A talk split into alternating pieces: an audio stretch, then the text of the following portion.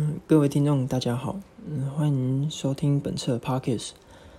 那本次的 Pockets 呢，我们会跟大家介绍产品生命周期管理的企业应用实例，然后还有推行产品生命周期管理的困难点。那在产品生命周期的应用实例有非常的多。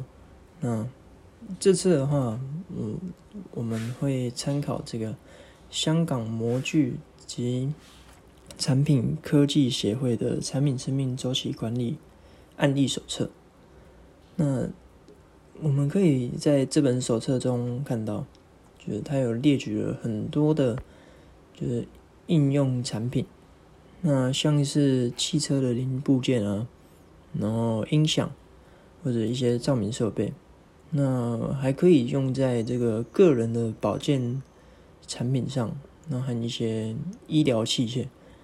那在这里，我们就可以发现说，产品生命周期它其实没有局限说一定要用在什么单一的领域或者什么的，就是它可以应用在很多的层面。那在这个案例的评估跟分析中。它有以下几个方向去做讨论。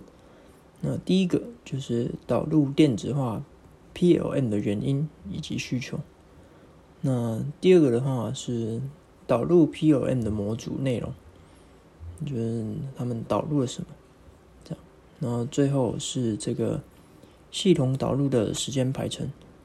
那在这么多的产品中，我们就挑了一个来跟大家介绍。那这个是这个汽车零部件。那他这边举例的这家公司，它是在这个研发生产各种电子电器的开关，然后还有感测器，以及这个塑胶五金零部件。那其实，在导入这个 PLM 之前，他们这家公司就已经建立了完整的 ERP 管理系统。那并且通过了这个 ISO 九零零一，然后 ISO TS 一六六九四九平关管制体系，以及这个 ISO 一四零零一环境管理体系认证。这也可以发现，其实他们在这个这个产品生命周期管理，它的前置作业就已经做得很完善，就是他们。公司内部就有一套很完整的管理系统。那他们这个引进 POM 的原因，其实是为了它要更有效的整合，然后控管这个新产品的开发项目，然后还有他们的品质，还有他们的开发时效。那这边的话，他们为了就是要创造更有效率的产品开发环境，然后提高他们公司的竞争力。那他们公司他们引进的项目有这个项目管理，然后还有这个图文档的管理，然后还有工程变更管理，就是这些都是非常见的 POM 的一些管理系统。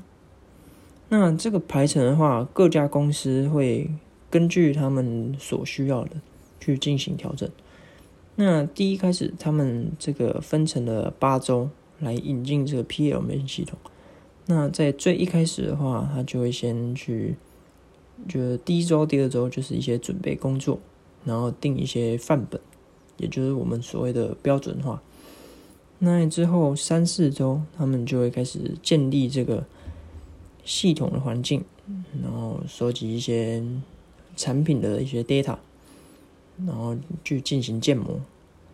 那之后的五六周呢，就开始将这个刻制化的程式给开发出来，然后还有一些旧资料的汇入，这样。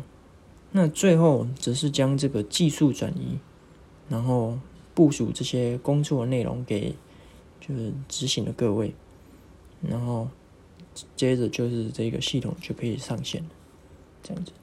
所以说，一个完整的。这个 PME 系统要引进的时候，其实是需要花费非常多的一些档案的一些相关的知识。那在这里的话，我们就可以提到另外一个，就是推行它的困难点。那推行它的困难点呢，就是首先，如果你是这个传统企业的话，那它就会变成说，你必须把你的所有的产品的档案都要给电子化，然后全部的 data 都要整合成在一个庞大的资料库里面。那这个档案电子化就是一个非常复杂的，就是一个难题了。那在我们之前所看到的这个企业脊椎巨人中，里面有提到，就是人员的训练其实也是一个非常大的问题。就是有一个很好的系统可以使用，但是大家都不会。